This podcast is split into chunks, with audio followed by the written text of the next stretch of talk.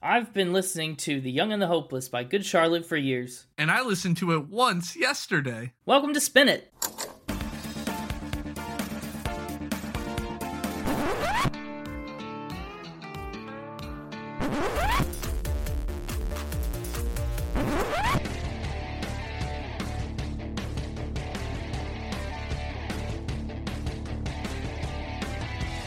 Everybody. Welcome back to Spin It, the record ranking podcast for people who would rather be listening to music. I'm James, and with me is Connor. Connor, say anything. Happy Palindrome Week. Pa- yeah, the whole week is a palindrome, isn't it? All the way up through the 28th, Of February. dating this recording. Yeah, that's when we're recording it. He wished you. It will have been palindrome week already by the time you listen to this, but I hope you had a happy one regardless. I hope you had a good palindrome week, and I also hope you have a good Charlotte. That's that's a bad joke. A real bad joke.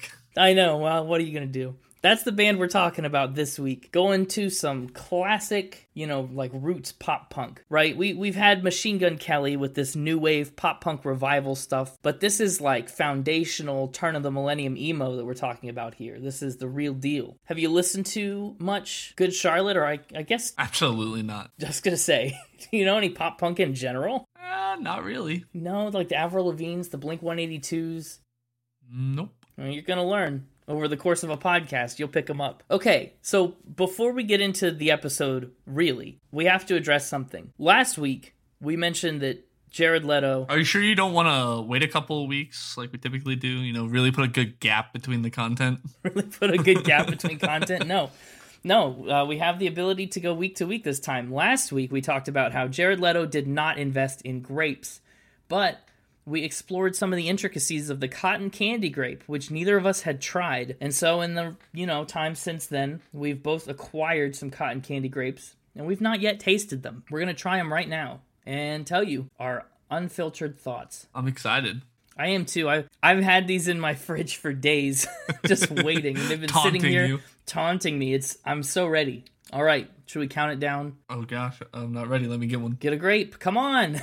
All right, I'm ready. I'm ready. It's in my hand. I can feel the cotton candiness it's so light and and fluffy. Yeah. and not blue or pink, which is a little disappointing. No, actually, yeah. The color of the grape is like a weird muted green. It looks like a green grape, I mean, but it, it's I also it looks like a green grape. I don't think it looks that weird. Let's not shame the grape's color. it's not nearly right? as vibrant. I'm not shaming it. It's it's okay, but called it weird. That's pretty shameful. weird is cool. The the punkness has gotten to you on this album. Weird is cool.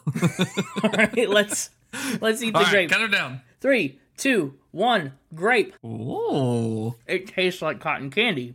uh huh. Surprisingly so.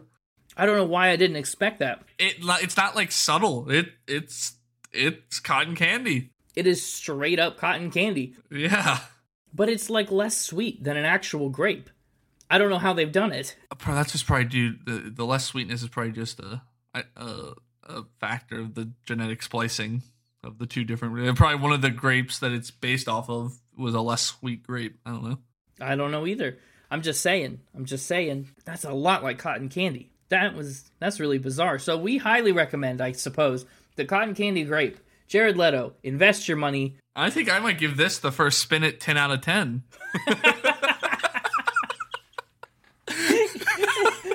10 out of 10 cotton candy grapes for me because I'm going to eat all of them right here, right now during the rest of this episode. So if you ever hear me not answer, it's because I'm eating grapes. No, same here. What's your unit for grape flavor? I think it's just got to be 10 out of 10 cotton candy grapes. 10 cotton candy grapes out of 10? 10 cotton candy grapes out of 10 cotton candy grapes because I am eating 100% of these grapes during this episode. Okay, yeah, sure. Whatever. All right. Well, there there you have it. Our first ever um spin it taste test. And you can bet, I'm sorry to you all in advance who clicked on this episode and saw some clickbaity uh, description about the first possible 10 out of 10. I'm sure we won't be able to help ourselves. You're absolutely right. well, Good Charlotte is from Waldorf, Maryland. Maybe a first band that we talk about from there. Maybe the only band that we ever talk about from Waldorf, Maryland. They formed in 1996, and their first run was from 96 to 2011. They've got that really classic pop punk sound, right? Like I've talked about, it's a lot of heavy guitars, a lot of angsty lyrics, a lot of the um, I don't know, the vocal style, everything about it is deep, like it's core pop punk. If you're looking for like stylistic comparisons, Uh, members of the band have cited Green Day, the Beastie Boys, the Sex Pistols, the Smiths, and The Cure as significant influences on, you know, different members of this band. Their lineup initially consisted of brothers Joel Madden, who's the lead vocalist, and Benji Madden, who plays the guitars and does some background vocals. Then there's Paul Thomas, the bass player, and Aaron Escolopio, who plays the drums. But he left in 2001, which means the drums on The Young and the Hopeless are credited to Josh Freese. And if you haven't heard of Josh Freese by name, chances are you've probably heard his drumming. Aside from session drums on this record, he has also played in various different capacities for bands like A Perfect Circle, for Three Doors Down, Paramore, Nine Inch Nails, Devo, Sting, Guns N' Roses, The Offspring, Weezer, Motley Crue, Evanescence, Seether, Hollywood Undead, and way more. So he is our drummer on this record, and he's a drummer that's kind of been a little bit everywhere in the rock, pop punk, punk world. He's really made the rounds. And then in 1998, so also on this album, they added Billy Martin to the lineup on the guitar and the keys. So that was their first initial run. The band took a little bit of a break from 2011 to 2015, but that was just a short hiatus. They're still around today, and the core four has really remained the same, along with drummer Dean Butterworth, who has been with the band since 2005. So good Charlotte. They're still doing things, still making moves. They're still good and they're still Charlotte. yeah, exactly. I can't help but hear good Charlotte and think of Charlotte's Web. I know. Yeah, same. It's just because that's like the the most common thing I associate the name Charlotte with. It's the most iconic use of Charlotte ever in the history of the, of the universe. The most iconic Charlotte is the spider. Well, I mean, yeah, I guess that's up for that's up for debate, but that's probably not the most unpopular opinion. Maybe the band is named after her. I don't know. They're not. I actually have never looked into it, although I guess I probably should have. Yeah, the the band's named after a children's story. Charlotte's Web. Nope. Just saying, it all lines up. Yeah, they're named after the children's book uh, Good Charlotte, colon, Girls of the Good Day Orphanage by Carol Beach York. Oh, well, yeah, the name's pretty directly lifted from that then. What's that book about? Do you know? I'll just read you the summary Google gave me when I Googled it. Yeah, sure.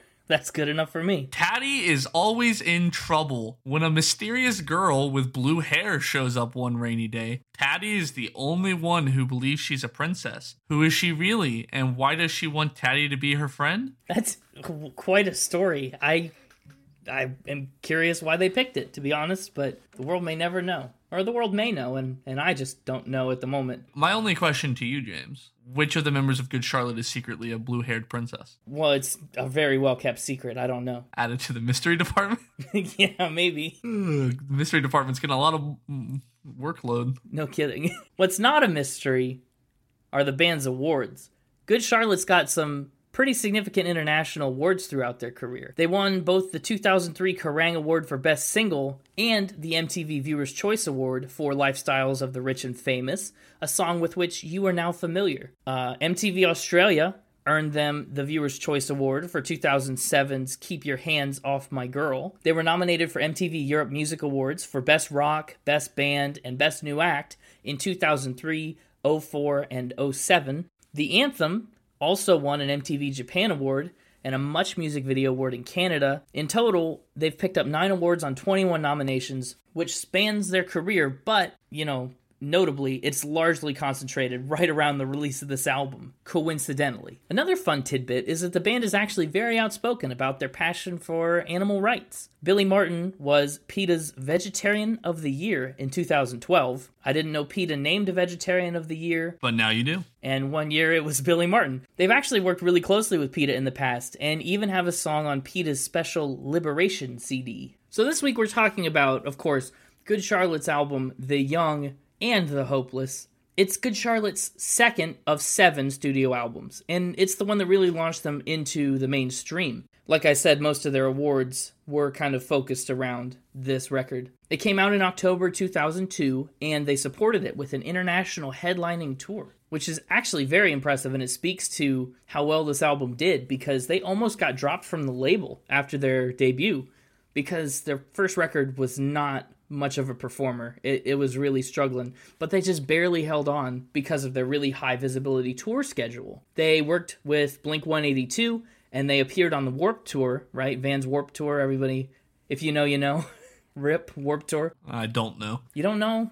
can't say that I do. It that was like the the alt pop punk punk emo place to be. They did a whole bunch. It was like annually, right? They would do a tour around the whole country with a huge lineup, and it was really. Uh, I never went. It was a little bit before my time. It's supposed to be awesome. But anyway, those tour appearances were just enough to get him by squeak him through to the second record, and, and that one really took off. The Young and the Hopeless was certified three times platinum by the RIAA, which is a reminder, you know, it's 3 million copies. It also hit top 20 in New Zealand, Sweden, Australia, the UK, and Austria. So worldwide top 20. And now it's uh it's going to be a Spin It album. I don't know whether it's going to make your top 20 or not. Top 34 It'll be somewhere in the top 34 uh, as of the episode being released. as of this episode.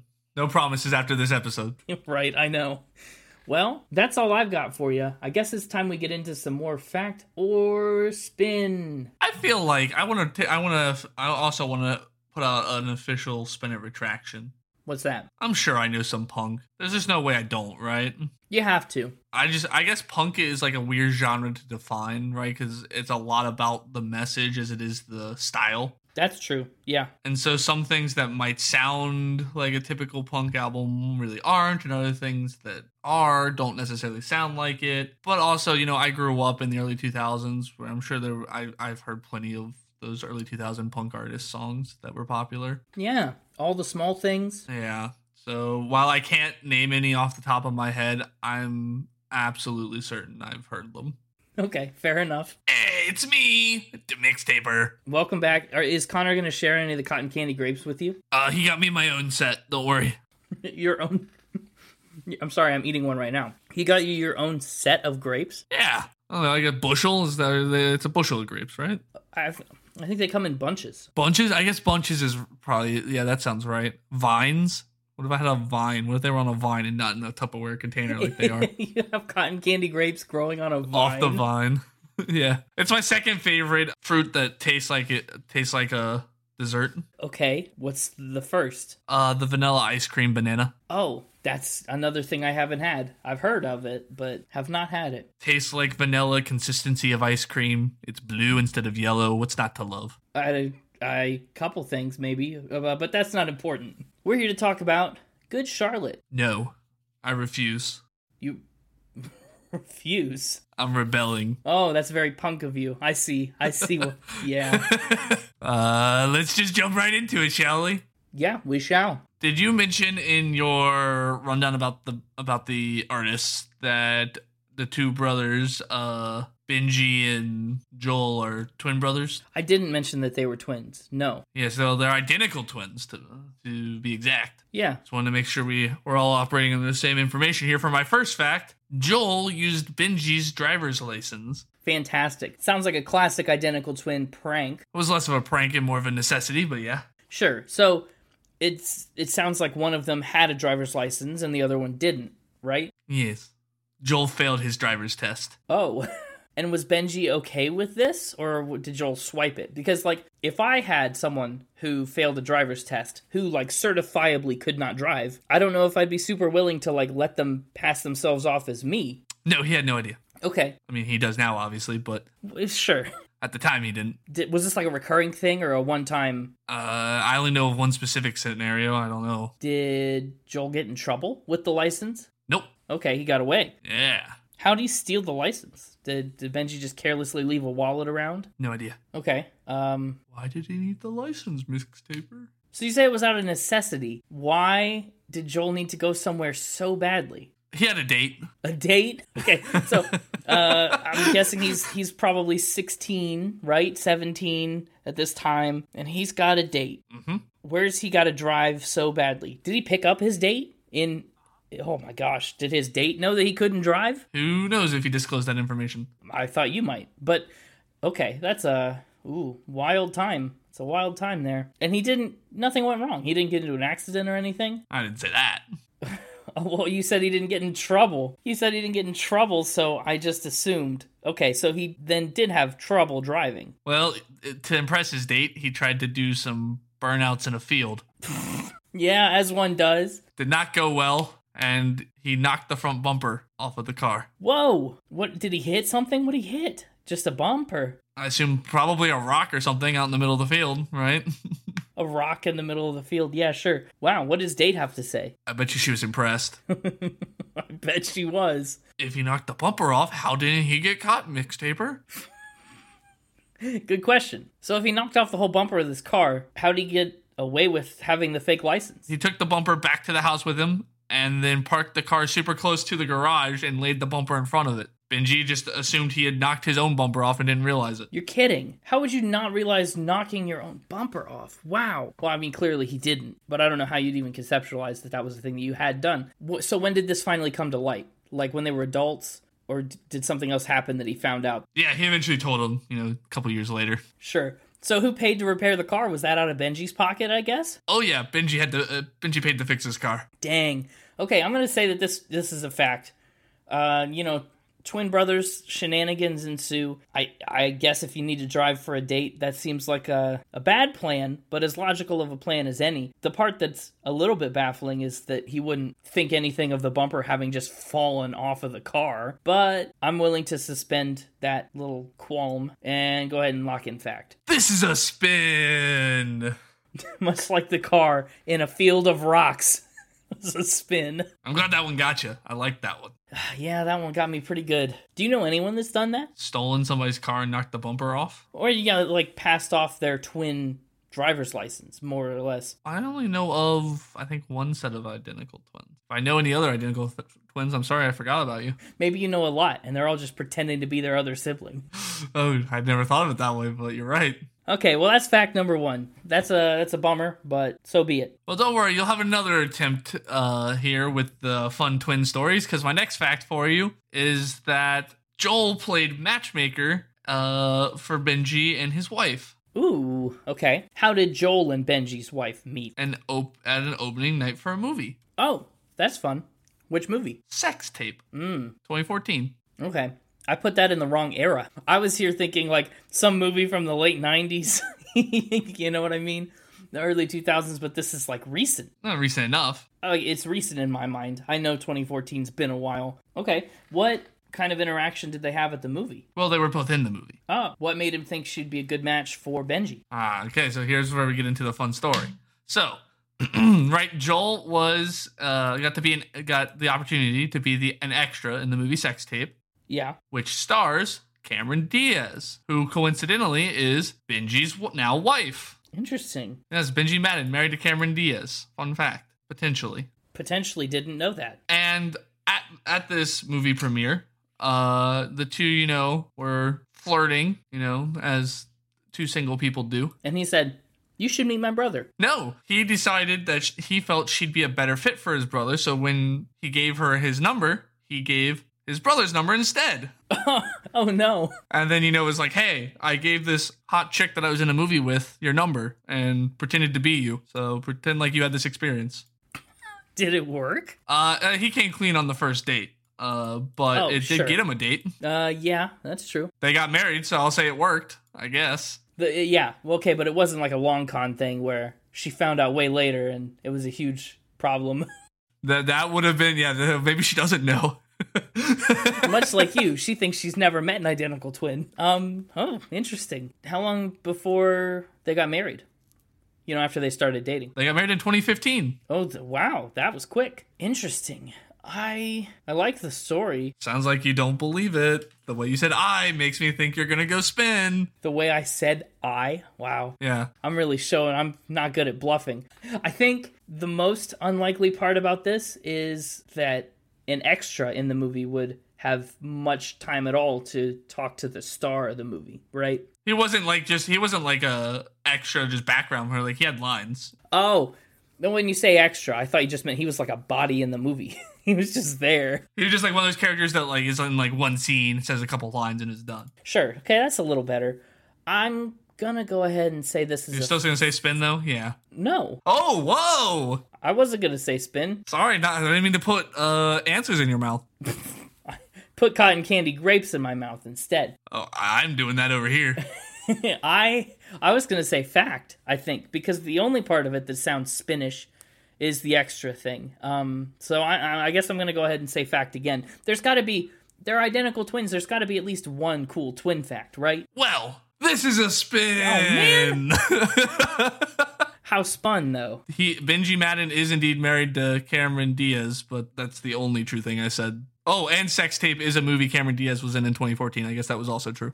sure, sure. Yeah, that's also true. Wow. Ooh, ooh. I I bit the dust hard on that one. Okay. Uh, what do you have for fact number three? All right, fact number three. We're gonna call this one the unfortunate mix-up. The unfortunate mix-up sounds like another twin fact, unless it's another twin spin. It is. Are you noticing a theme? The theme is that they're twins. Yeah. Oh, I'm. Ex- I, the floor is now open for questions. What? what? I call it, I call it, it's called the unfortunate mix-up. Ask questions. Uh, I'm just gonna call it a, a fact. I mean, if you want to No, lock in okay, fact, so uh, that'd so be you're funny. just gonna open it to all kinds of questions. I can ask whatever. Uh huh. When did this happen? This happened 2010. Okay. How did the other band members feel about this? One of them found it funny. The other one probably didn't know. If you if you were just um if you're just wondering, audience, no, I don't know what this is yet. I'm trying to reverse engineer it back to something that I can understand. So the other band mem- uh, members probably found it funny. Did they trade instruments and like trade places in the band for a day or something? No. Okay, I don't know what was so mixed up. One of Joel Madden's friends thought he cheated on his wife. So we'll cut that part out, and then we'll just have the part here where I go. Did one of Joel Madden's friends think that he cheated on his wife? Correct. Wow. How did you know? We definitely didn't cut anything out right there. Interesting. So I'm guessing someone saw Benji, his wife, and you know they thought it was a, a mistake. I don't know what happened. You're just gonna make me give you all the details. You're telling me nothing. Um. So if it was a mix-up, obviously Joel didn't cheat on his wife. Was Benji seen with someone else, and they thought it was Joel? Correct. Okay. Oh, you wanted more info. Yeah, I would like I would like some more information. Benji, big comic fan. okay. And I'm talking like comedians, not like superheroes. Right. And so he went to a like I guess open mic night kind of situation with with a girl and Joel Madden's buddy also happened to be at that open mic night and saw him with this girl and thought it was Joel. Oh, weird that he didn't make any move to like approach and say hi or If you saw one of your friends' husbands at a place and saw him kissing someone else, would you approach them in the moment? I don't think I would. Well, they were making out at open mic night. Open mouth night. Oh, goodness. Yeah, okay. If they were obviously a little preoccupied, I might just keep my distance. In fact, he never actually said anything ever. Oh, who else squealed? And also, you you know he was a twin, right? Had he not met Benji? Uh, no, he did not. He was fr- so he was friends of of Joel's wife, Oh, okay. and so no, he did not realize that Joel's wife had married a twin. Right. So he didn't tell anybody how'd this come to light. I guess the Maddens had a party at their place in which both Joel and Benji were in attendance, and Oh, he saw the twins together. he saw double and put two and two together, and that's when the story finally came to light. He was like, "Oh my god, I couldn't believe I thought this." Like, I it, it- it- years went by, right? He debated it for years whether or not to say anything. Years. He didn't know if it was his place. Like, Oh man. it was a whole ordeal. Luckily, it was just an unfortunate mix up. I keep saying fact because all these twin things seem so cool and one of them's got to be true. And so this time you're saying spin. No, this time I'm sticking with fact. One of your twin things has to be true. You can't just make up a bunch of twin facts and they're all fake. Well, so far I'm three for three because this is a spin. keep making up twin facts. I can't believe it. Do you want to guess what my fourth fact is? No, I didn't even want to guess what your third fact was, but you really just made me take a swing at it. So my my last fact for you: both Benji and Joel were judges on The Voice. Oh man, another The Voice fact. Uh, were they judges at the same time? Uh, no, Was one of them supposed to be a judge and the other one just swapped out for a couple episodes because twin? correct. That's why it wasn't at the same time. Same season, but not the same time. Did they tell people? Did like people were in on it or not? Uh, well, they revealed it after the fact. You know, a couple episodes. They did the swap for an episode, and then the next episode they're like surprise. Wow. I I I almost guarantee like the production crew was aware of it, right? It was just probably the other judges and the contestants. Right. Now, did they try and pull any shenanigans? Like if I was the the mischievous brother, I would jump in there and like spin the chair on all the bad people. Did anything like that happen? I don't I've never properly watched The Voice. I know they spin around a lot. And uh yeah, then they pick people to like coach, right? I don't know where in the process this happened. This was during this was during phase 2 of The Voice, so the chair spinning around was kind of done. Okay.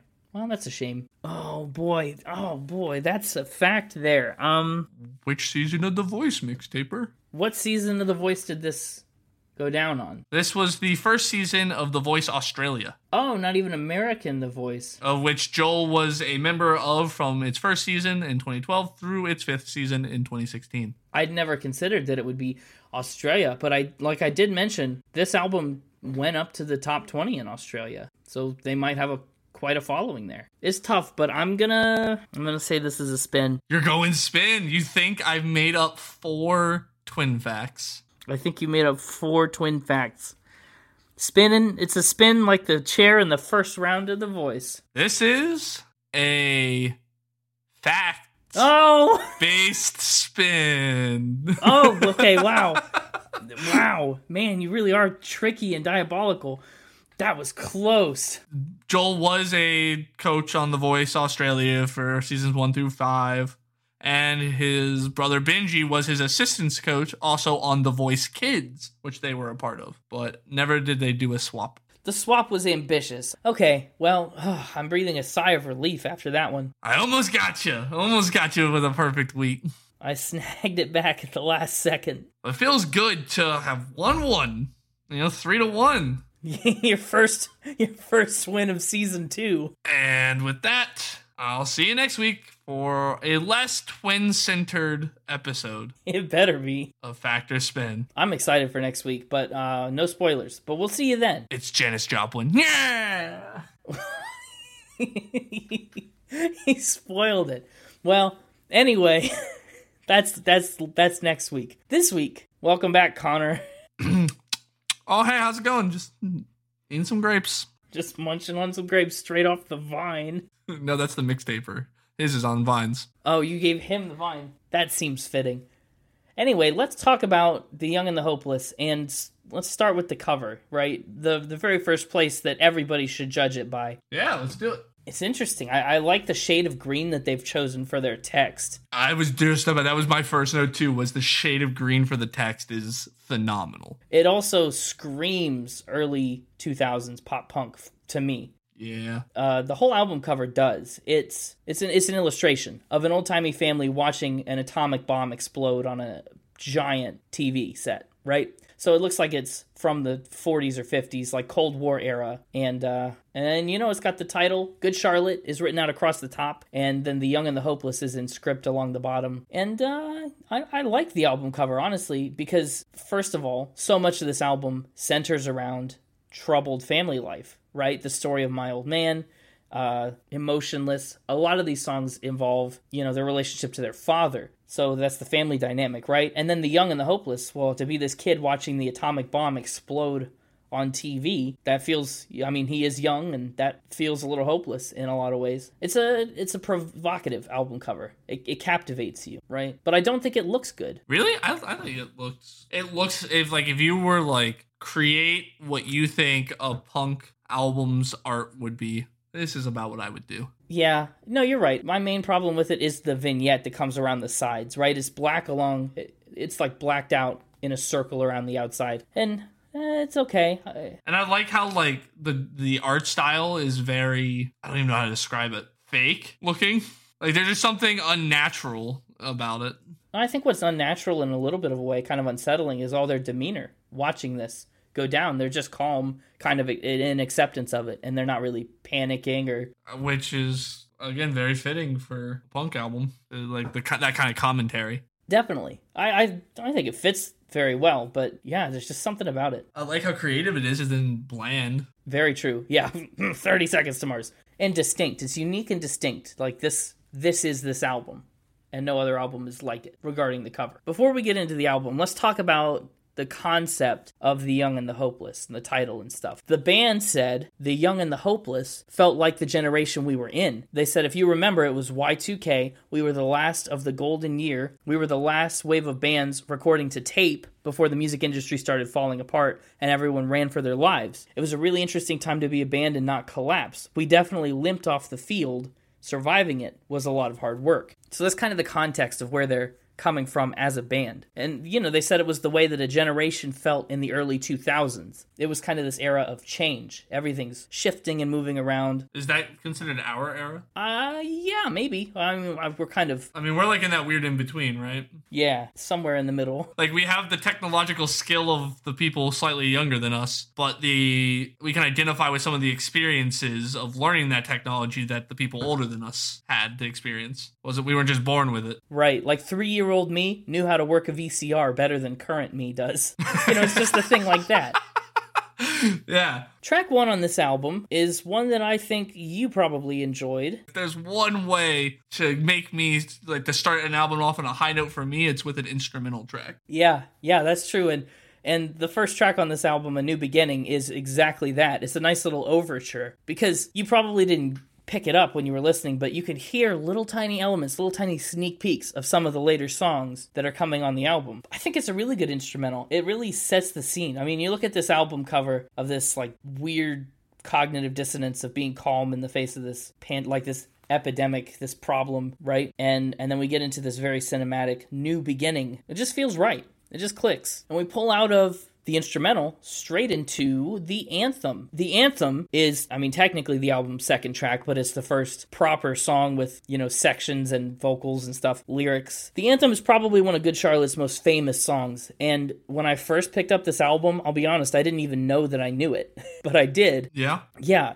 I didn't figure it out. I didn't realize it was one I knew until we got to the You Don't Wanna Be Just Like You. Then I was like, oh, I know this. The anthem was the album's second single, and it came with a cool skateboardy BMX bike pop punk music video. Honestly, a little bit of a relic, you know, a time capsule for that era. What'd you think of the anthem? Was it your first time hearing it, or did you like half know it like I did? There's a good chance I've heard it and just don't know it or remember it because it did have that I, I don't ever want to be like you that that chorus it does sound familiar but I, I just I don't think so fair enough I do like this song it's a good one I'm just not a the biggest fan of the musical style typically like with a with a punk style band you, there'll usually be two to three songs that i like and everything else is just a miss for me you know the scooby-doo movie that was kind of a punk band right the live action scooby-doo movie from 2000 the band that plays when they're on spooky island sure i searched scooby-doo movie band and simple plan came back they also fit into the same genre uh, yeah. I like their songs in the Scooby Doo movies. There you go. Those are good songs. I think what I'll say about the anthem uh, is that its attitude and its lyrics both uh, fit this music all too well. I don't know how well they go together, like in the grand scheme of all music, but they're definitely very genre appropriate, right? It's a new day, but it all feels old. It's a good life, that's what I'm told. Everything, it all just feels the same. Uh, it's a lot of very short, sweet, to the point lyrics, a lot of easier low hanging fruit rhymes, right? Old told. But then, of course, we have at my high school, it felt more to me like a jail cell. High school is a jail cell. But my time spent there made me see that I don't ever want to be like you. I don't want to do the things you do. I like it. Uh, yeah, the chorus, uh, the chorus is groovy. It's the rest of it that kind of falls flat for me. Interesting. I, I think the rest of it really does a good job of keeping up the energy, at least on this track, right? They go from saying, I don't want this, I don't want this, to like, they challenge you as the listener and say, Is that really what you want to be?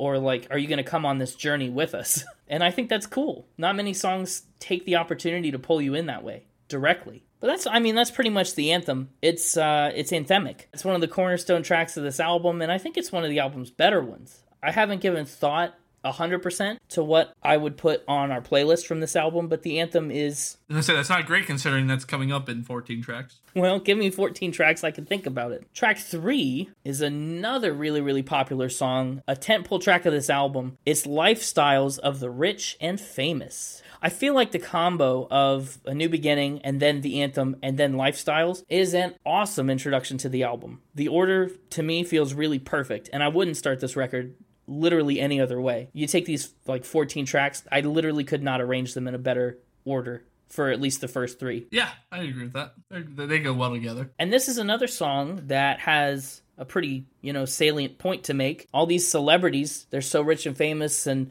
they're always like they're just so out of touch with the life of the common person, right? And they're always begging for our sympathy. They're begging for our attention. Maybe we should do something about it. It's kind of the, the gist of it. And I'll even concede to you, right? To prove to you further that I do not hate Miley Cyrus, we saw similar themes on her song Golden G String, and I think that's unquestionably stronger in the lyrics department. Just because you recognize that this is a lower bar than that doesn't mean you didn't put Miley's bar still way too low. Whatever. the title of Lifestyles of the Rich and Famous is actually a play on a TV series of the same name that was focused on the absurd lifestyle of wealthy people. I've never seen it, so I can't speak to it too much, but it's likely that that is where they got the name. I do love, you know, we get through the the whole verse of it, it introduces us to these celebrities who want sympathy, talking about how hard life can be. But the pre-chorus kind of starts to put the twist on it, where I'd like to see them spending a week in our shoes. I don't think they'd survive like normal people. They'd stumble and they'd fall. And I really love the way at the end of that pre chorus, they fall on the word fall into their big chorus. Maybe one of the biggest choruses on this record. But but I think it doesn't end right, right? Lifestyles, of the rich and famous are always complaining. Sure, if money's such a problem, they've got mansions, think we should rob them. That feels a little weaker to me. I still, I mean, conceptually, sure, whatever, do your Robin Hood thing. Maybe it's because in my brain there's a cognitive dissonance. Like if they've got a mansion, we can rob their mansion, but they also still have a mansion, right? It's not like a, it's not a thing you could take from them. Now, what do you think of the next track? The next track? Oh, you liked Wondering, did you? I didn't say that. No? Okay. I just asked what you thought about it. Well, it just seemed like you were anxious to get to it. Conceptually, I love Wondering. If you don't want to tell me what's up, that's fine. I'm happy wondering. I love that. But I felt there was a butt coming. No, there's not really a butt yet. Oh, the way you said you were like conceptually, I, I just really thought there was about to be a butt. Like practically, I hated it. No, I don't practically hate it. I like that they start with the chorus. Actually, that's a, a, really neat feature of this one because the chorus is certainly their their stronger point. Even though the verses take a bit of a dive from the absolute pinnacle that we were just at with the first pair of tracks, I think the chorus pulls you back. So it's smart that they start that way. I like the style of this song better, and so that's gonna be a lot. Of, like I know you were talking about how the lyrics took a dive and stuff like that to me, a lot of what I focused on with my listen was stylistic nuances between the songs. And I really like this song stylistically better than the previous two. Interesting. It's it's notably a less pop punk track. I know. It steps back from the genre a little bit. I I wondered if you noticed that. Oh, I noticed it. Yeah, but I do like the quicker rhythms he tries to tackle on the verses and the voice, like the vocal harmonies. I think it plays really really well with the longer pre-chorus and the chorus, and all the times that they layer his own vocal with itself, singing the same melody. So the harmonies on the verses are really kind of refreshing the next song, "The Story of My Old Man." Eh, eh. What's what? What does that eh mean? Do you think it's not as pop punk, or oh, it's just all right? Significantly weaker song. I think it's just different. It's a little bit like comparing apples to oranges because wondering. You got to remember, I'm the most, I'm the subjective voice of the podcast, and so it's true. Me saying it's significantly weaker is really just the equivalent of me saying I don't like it. Right. Wondering is a song about being happy in a relationship and being content. Just wondering, you know, whatever you want. I'm happy just to to exist in the un known. But the story of my old man is way more grounded. It's like familial. It's it's actually like a punk thing. This is my experience and what I have a problem with. It's a little, you know, breakneck speed rebellion song. And uh, this is something we'll see them do a lot. It's a place where they excel a lot is shifting the feel of a song between the verses and the choruses. The chorus on this one pulls back and is way more withdrawn most of the time. But the verses, they're just going so hard. And I love the way that they can execute that little teeter totter, that little seesaw between verse and chorus and fast and slow. I think it's cool in this when he talks about, you know, the story of my old man. I'm telling you so you don't end up just like him. He talks about the disease that he inherited from his dad. Yeah. A really clever way to allude to alcoholism. Yep. And I like how they lay it out with days of the week. It's an interesting perspective because it gives us the cyclical progression for his behavior. It's not just he did this and he did that. It's he did this every week, every Monday, Tuesday, Wednesday. Like it happened over and over and over. And you just feel that as they walk through these different weeks. Yeah, okay, that's true. I do like that. But also, like, it still clings to that air of regret. To talk about being like young and hopeless, to see something like this unfolding around you as you're young, it really makes a difference in how you understand the world. Makes you feel hopeless. Exactly. I, I get, yeah, conceptually, this is a good song, but practically, I hate it. But no. sure.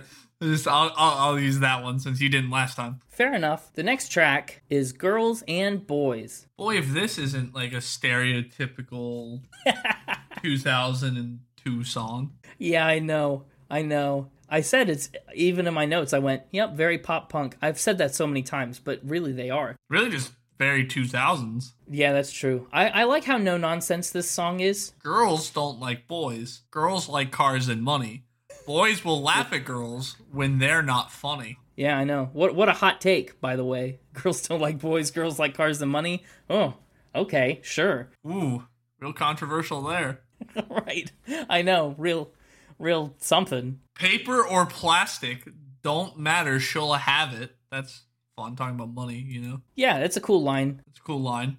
Followed up with vacations and shopping sprees. These are a few of her favorite things. Like It's really, so- just it's a, it's a little ridiculous. the girls with the bodies like boys Like with boys Ferraris. with Ferraris. I know.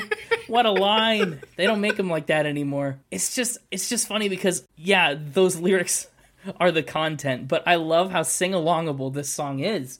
It just gets stuck in your head. oh, I know. It's a shame that it's so sing alongable. Uh, the concept is just laughable. But you know what? Hey, if you're a young, hopeless, angsty teenager, maybe you go for this, I guess. I do love that the way that they construct the song musically, how they really lean into the chorus by speeding past that first verse to get you there as quickly as possible. It's like they know the verse isn't good, so they just keep it short. Educated with money, he's well dressed, not funny. And then they get through a quick little pre chorus, but all of a sudden, we're into the actual meat of the song, the chorus. And it's just smart of them to structure the song like that, even though it's a little dumb of them to write this song. It worked out for them, but Girls and Boys is not a song that's aged well. The next song is My Bloody Valentine. This was one that the title sounded familiar, but I definitely did not recognize the song. So maybe there's another song out there called My Bloody Valentine or something. I don't know. But the, the title just really sprung out at me. Yeah, the title really did spring out of you. Hang on. Oh no! Please don't tell me that that's a Machine Gun Kelly song. It's a Machine Gun Kelly song. His is just called Bloody Valentine. But yes. Gotcha. It doesn't have the word my.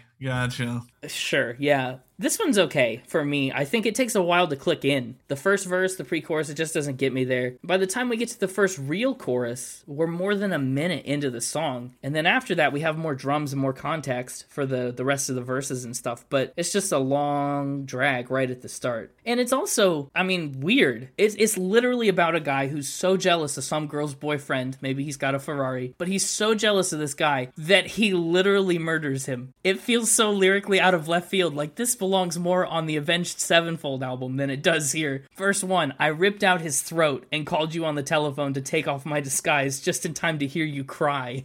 Like, whoa, where'd that come from? I thought girls liked cars and money and the story of my old man. Like, I was like, I don't want to be like you. And then all of a sudden, we're ripping out throats? I don't know. It's really something. I do like the little allusion to Edgar Allan Poe. No telltale heart was left to find when you mourn the death of your bloody Valentine. Mm-hmm. I'll wash my bloody hands, we'll start a new life. I don't know. It, it's just, just out of left field for me. It's catchy enough, too. I, it's, again, another pretty sing alongable one, along the chorus at least. The real question remains, though. Uh, the question that we need to answer is who had the better Bloody Valentine song? I think Machine Gun Kelly did. I honestly agree with you. I don't think Machine Gun Kelly does everything better than Good Charlotte. Don't hear what I'm not saying. Machine Gun Kelly, uh, again, super new wave pop punk, very different than this like millennium stuff. But strictly on songs called Bloody Valentine, I think Machine Gun Kelly takes the cake. You know what? We're going to give him the official Spin It Best Bloody Valentine Song Award. Wow, Machine. Who would have? If you would have told me 34 episodes ago that Machine Gun Kelly would be receiving a Spin It award, I would have thought you were playing around the factor spin and lying to me. Well, for a brief period of time, he had the Spin It Joan Jett Repetitive Award too. It was before it was called the Joan Jett Repetitive Award, but we did make a note of how many kiss kisses there were in the song Kiss Kiss. You're right. He had the award before the award existed. Very hipster of him. Yeah. We need to put fact sheets, like data sheets together for this kind of stuff and put it up on the website. I know. If a member of the Spin It uh, statistics department out there would like to put something like that together, please. Yeah. The next song is called Hold On. We've officially crossed the halfway thresh point. Don't think I haven't noticed that you've given nothing nothing yet. You're not getting any of them during the song analysis this week. Oh, you're trying something different. I felt like my final spin stuff was too much just me restating things, and so I thought I'd try holding off on telling you which ones were my top three. You're going to hold on. Even though you feel like letting go, it gets better than you know. But what I will say is track eight, um, the second half of the album really started to click in for me way more than the first half did in terms of what I was listening to and what I liked. Do you think that's just because you were getting used to it? Like getting into a cold pool or something? No, I don't think I did. Remember, I said earlier that I was really going to hone in on stylistic changes, and I felt like I noticed a significant, like the second, it's like the first seven decently go together stylistically. Like you said, you had like Wondering that was a bit of an outlier, but the rest of them all kind of go together pretty well. Yeah. And I feel like the second seven, tracks eight through 14, do that same thing, but tracks 8 through 14 are noticeably different from tracks 1 through 7. You actually make a good point. That's actually a very astute observation. I think it's true. I agree with you. For one listen, it's impressive, right? Yeah, congrats. Go ahead and pat yourself on the back. Have the mixtaper pat you on the back. I'm going to pat myself on my back twice. Pat, pat.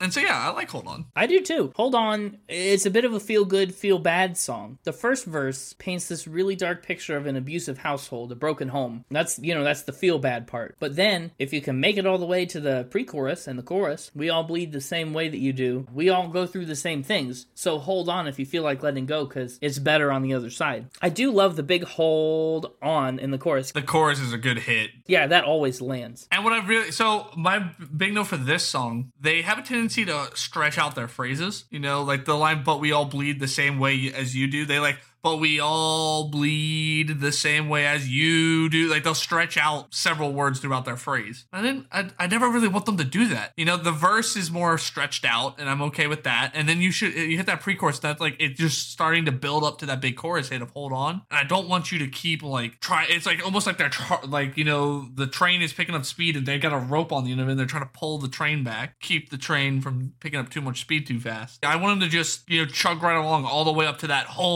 hold on. It's a train. Yeah, lassoing a train is what they're up to. Those darn train lassoers. The next track, I'm very curious to hear your take on, especially since you seem to be gravitating towards the second half of the album much more. What'd you think of Riot Girl? I like Riot Girl. Really? Did you expect me not to? I I guess I kind of expected you not to. Really? Yeah, well, it's another one that has lyrics a little bit like Girls and Boys to me. It feels a little cheesy. Oh no, I agree. The lyrics are a bit silly, but um, much like Girls and Boys, it's sing alongable, and I like the instrumentation better on this one than I do Girls and Boys. Like I would say, this is the second half's Girls and Boys, you know, but the instrumentation's done way better. I like that big hit at the beginning that they kick the song off with in that instrumental riff that they do. Yeah. And I do think the lyrics are a little more clever. We don't just have girls want all their all the money in Ferraris. And this one you get and this one you get emergency call 911. She's pissed off at everyone. Police rescue FBI. She wants a ride. She wants a riot. It gets me sometimes though. Like he tells Christina and Britney to avoid her,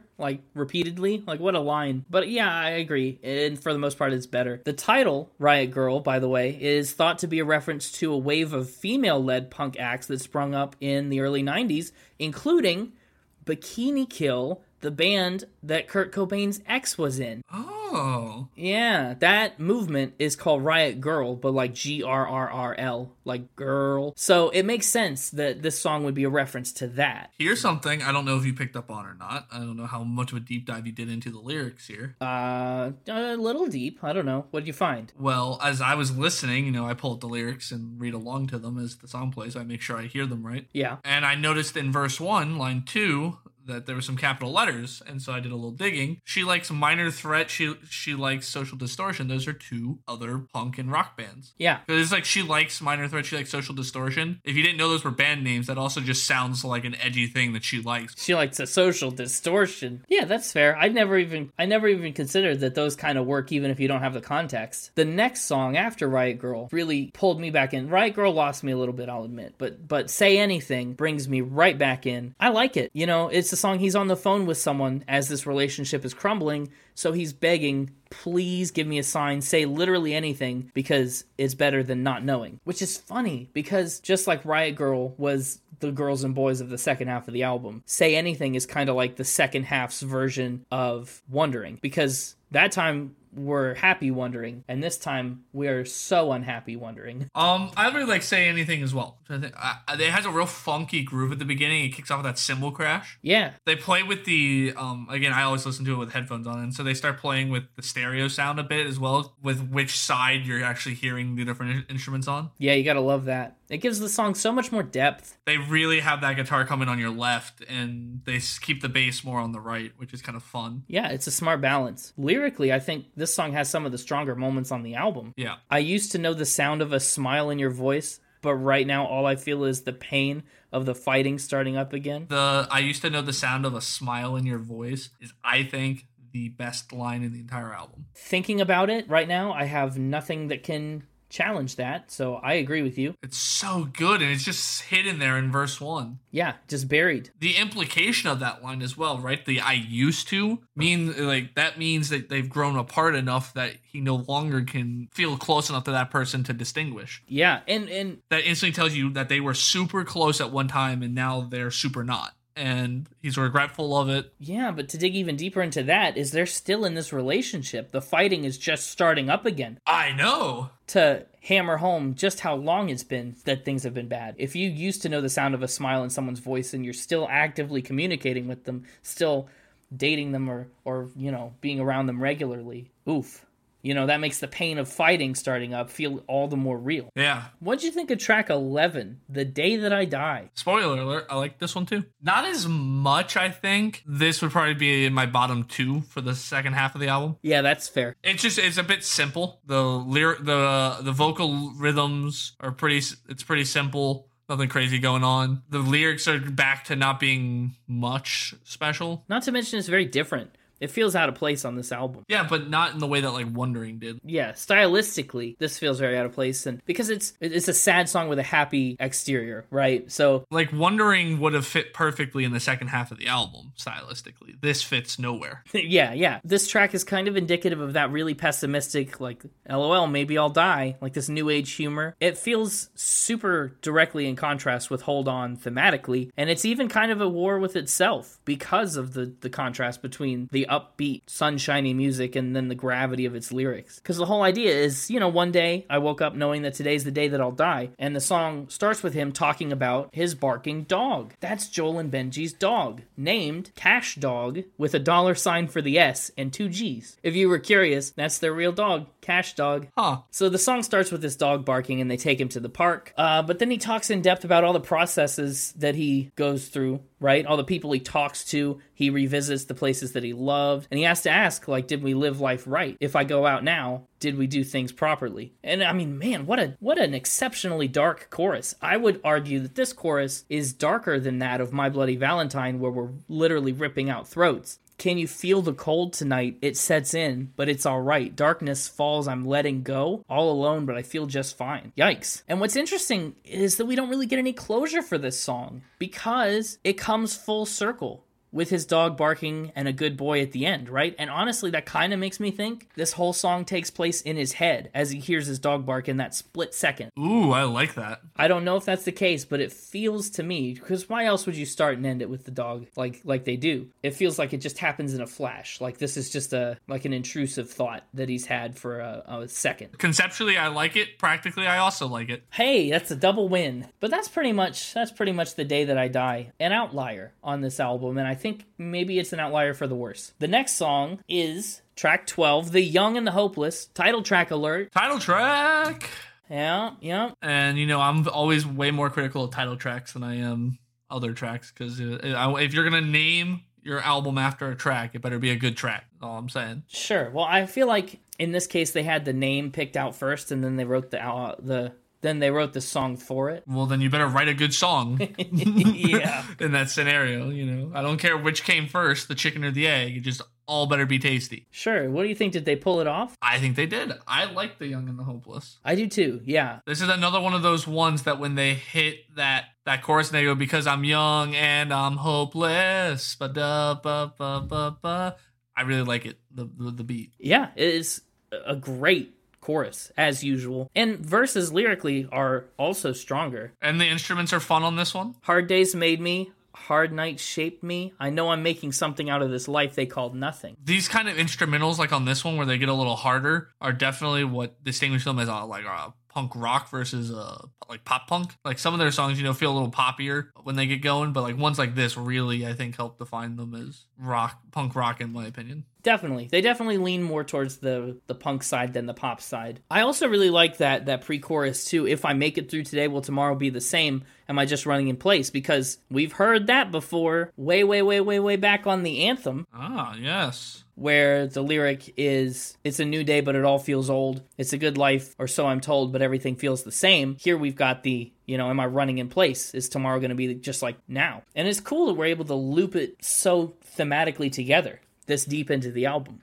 We, we can link the anthem, the album's literal anthem, with the title track that way. Not to mention the chorus is so strong, like it's interwoven with all these themes. I'm young and I'm hopeless, I'm lost and I know this. I'm troublesome, I'm fallen, I'm angry at my father. It's all there. All the pieces are here. I think it executes its title trackness well. The next song, track 13 of 14, uh, feels a little bit backwards. It's called Emotionless, but it's one of the most emotional songs on the record. Power ballad. Uh huh, yeah. Emotionless is a letter to his dad, kind of an addendum onto the story of my old man, because in that one, he's talking to us, the listeners, and telling us the story of his old man. In this one, we get to hear what he would say directly to him. He asks why his dad left. He wonders if he's quote unquote happy out there in the great wide world, or whether he misses his kids at all. The chorus chorus that I really like is it's been a long hard road without you by my side. It's the first time honestly that he's acknowledged that. Even in the other songs, you know, just just a track ago in The Young and the Hopeless he says it's me against the world and I don't care. But I mean in this song we kind of get to see that that's more of a facade and he kind of does care. It's been a long hard road. You broke my mother's heart, you broke your children. It's not okay, but we're all right. Like we're getting through it in spite of all the things you've made us go through. I like the concept of calling the song emotionless even though it's all about the emotions he had and the emotions he has.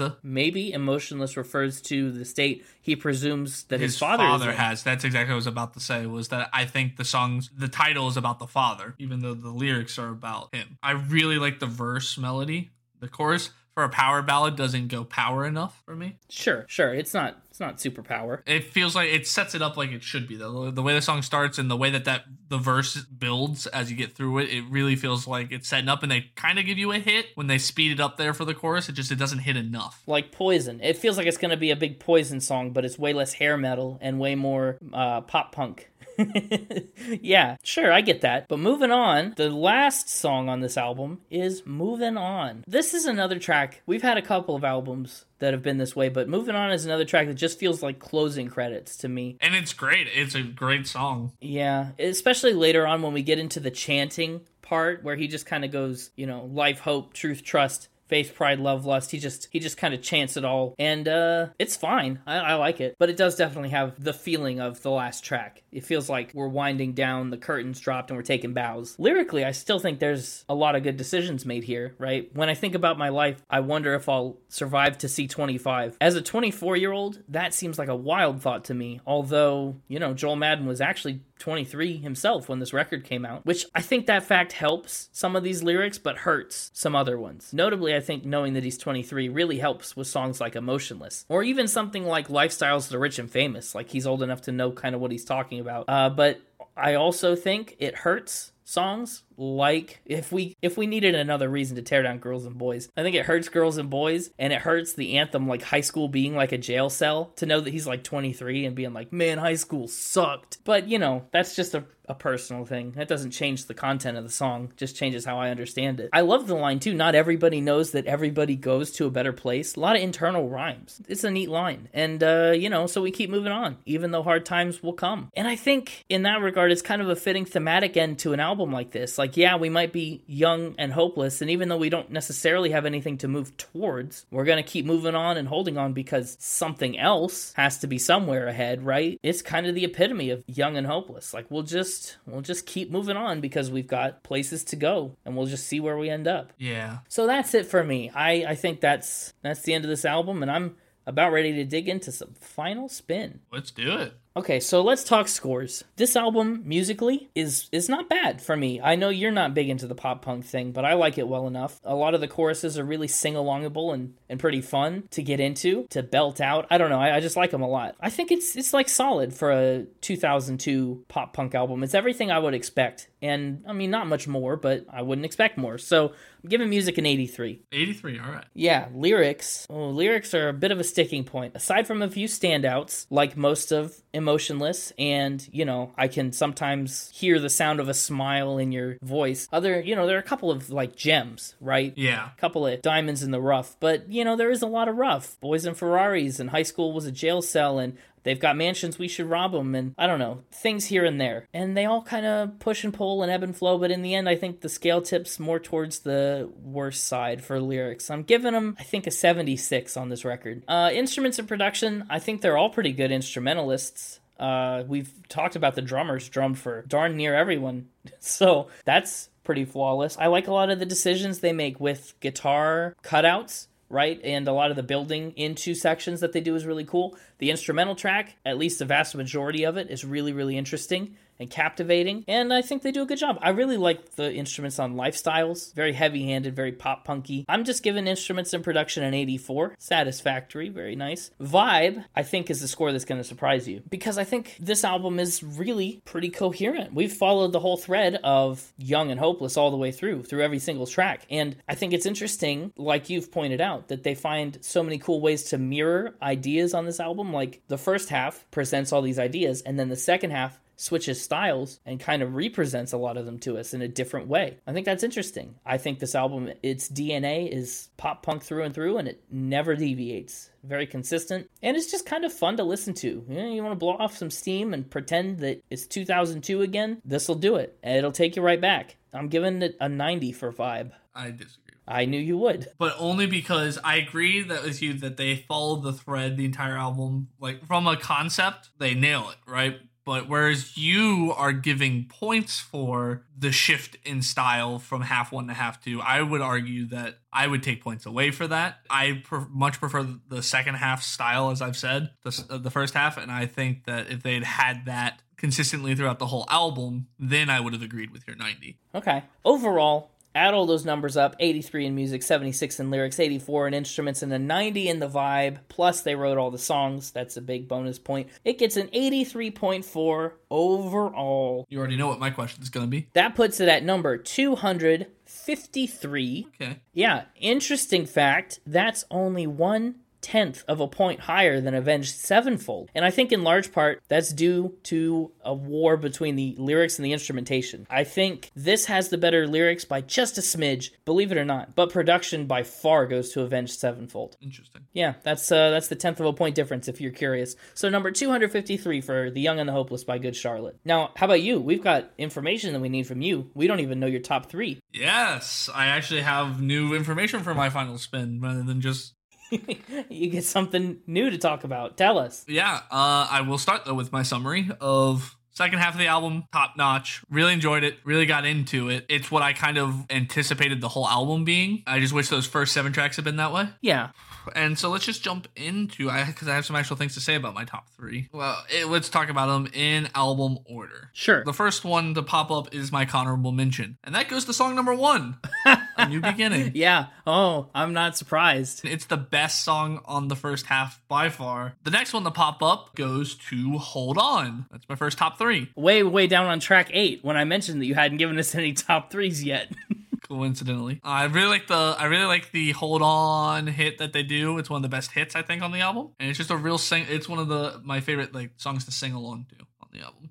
The next one we're gonna talk about is Say Anything, which is my next top three. Mm, Good pick. It's one. It's the best written song on the album, in my opinion, from a lyrical standpoint, and probably from like a cohesiveness. Like it's the best like package song. Like if you had to wrap all these songs up in a package with a little bow, this one looked the most presentable, in my opinion. It's the most complete song. The final Connor top three is the closing track. Moving on. Interesting. Great. It had the great instrumental distortions at the beginning. Uh, it was a true like like I said punk rock song. Like it it leaned heavier to the rock aspects of it, Yeah. and I really enjoyed the shouting behind the chorus uh, that they that they have. Yeah, the curtain call bit. A new beginning. Hold on. Say anything. Moving on. Those are my four for you. Okay, so I guess it's time to talk what ones we want to put on the playlist. And I think I'm gonna have to take something from the first half of the album because it's it seems like you're gonna be back half heavy. I think it's got to be the anthem. I think it's just a fun rocker. Uh, it Interesting. it embodies the pop punk ideal of I don't want to be like you. I want to do my own thing my own way. That's that's gonna have to be my pick. I think, like I said, it's one of Good Charlotte's biggest songs uh, overall. I don't know which one I'd prefer. Hold on or say anything. Well, you can you can say anything. You can't hold on. We've come to the crucial point. We have to make a decision. I think I'd I think I'd like to put say anything on the on the playlist because again it's the best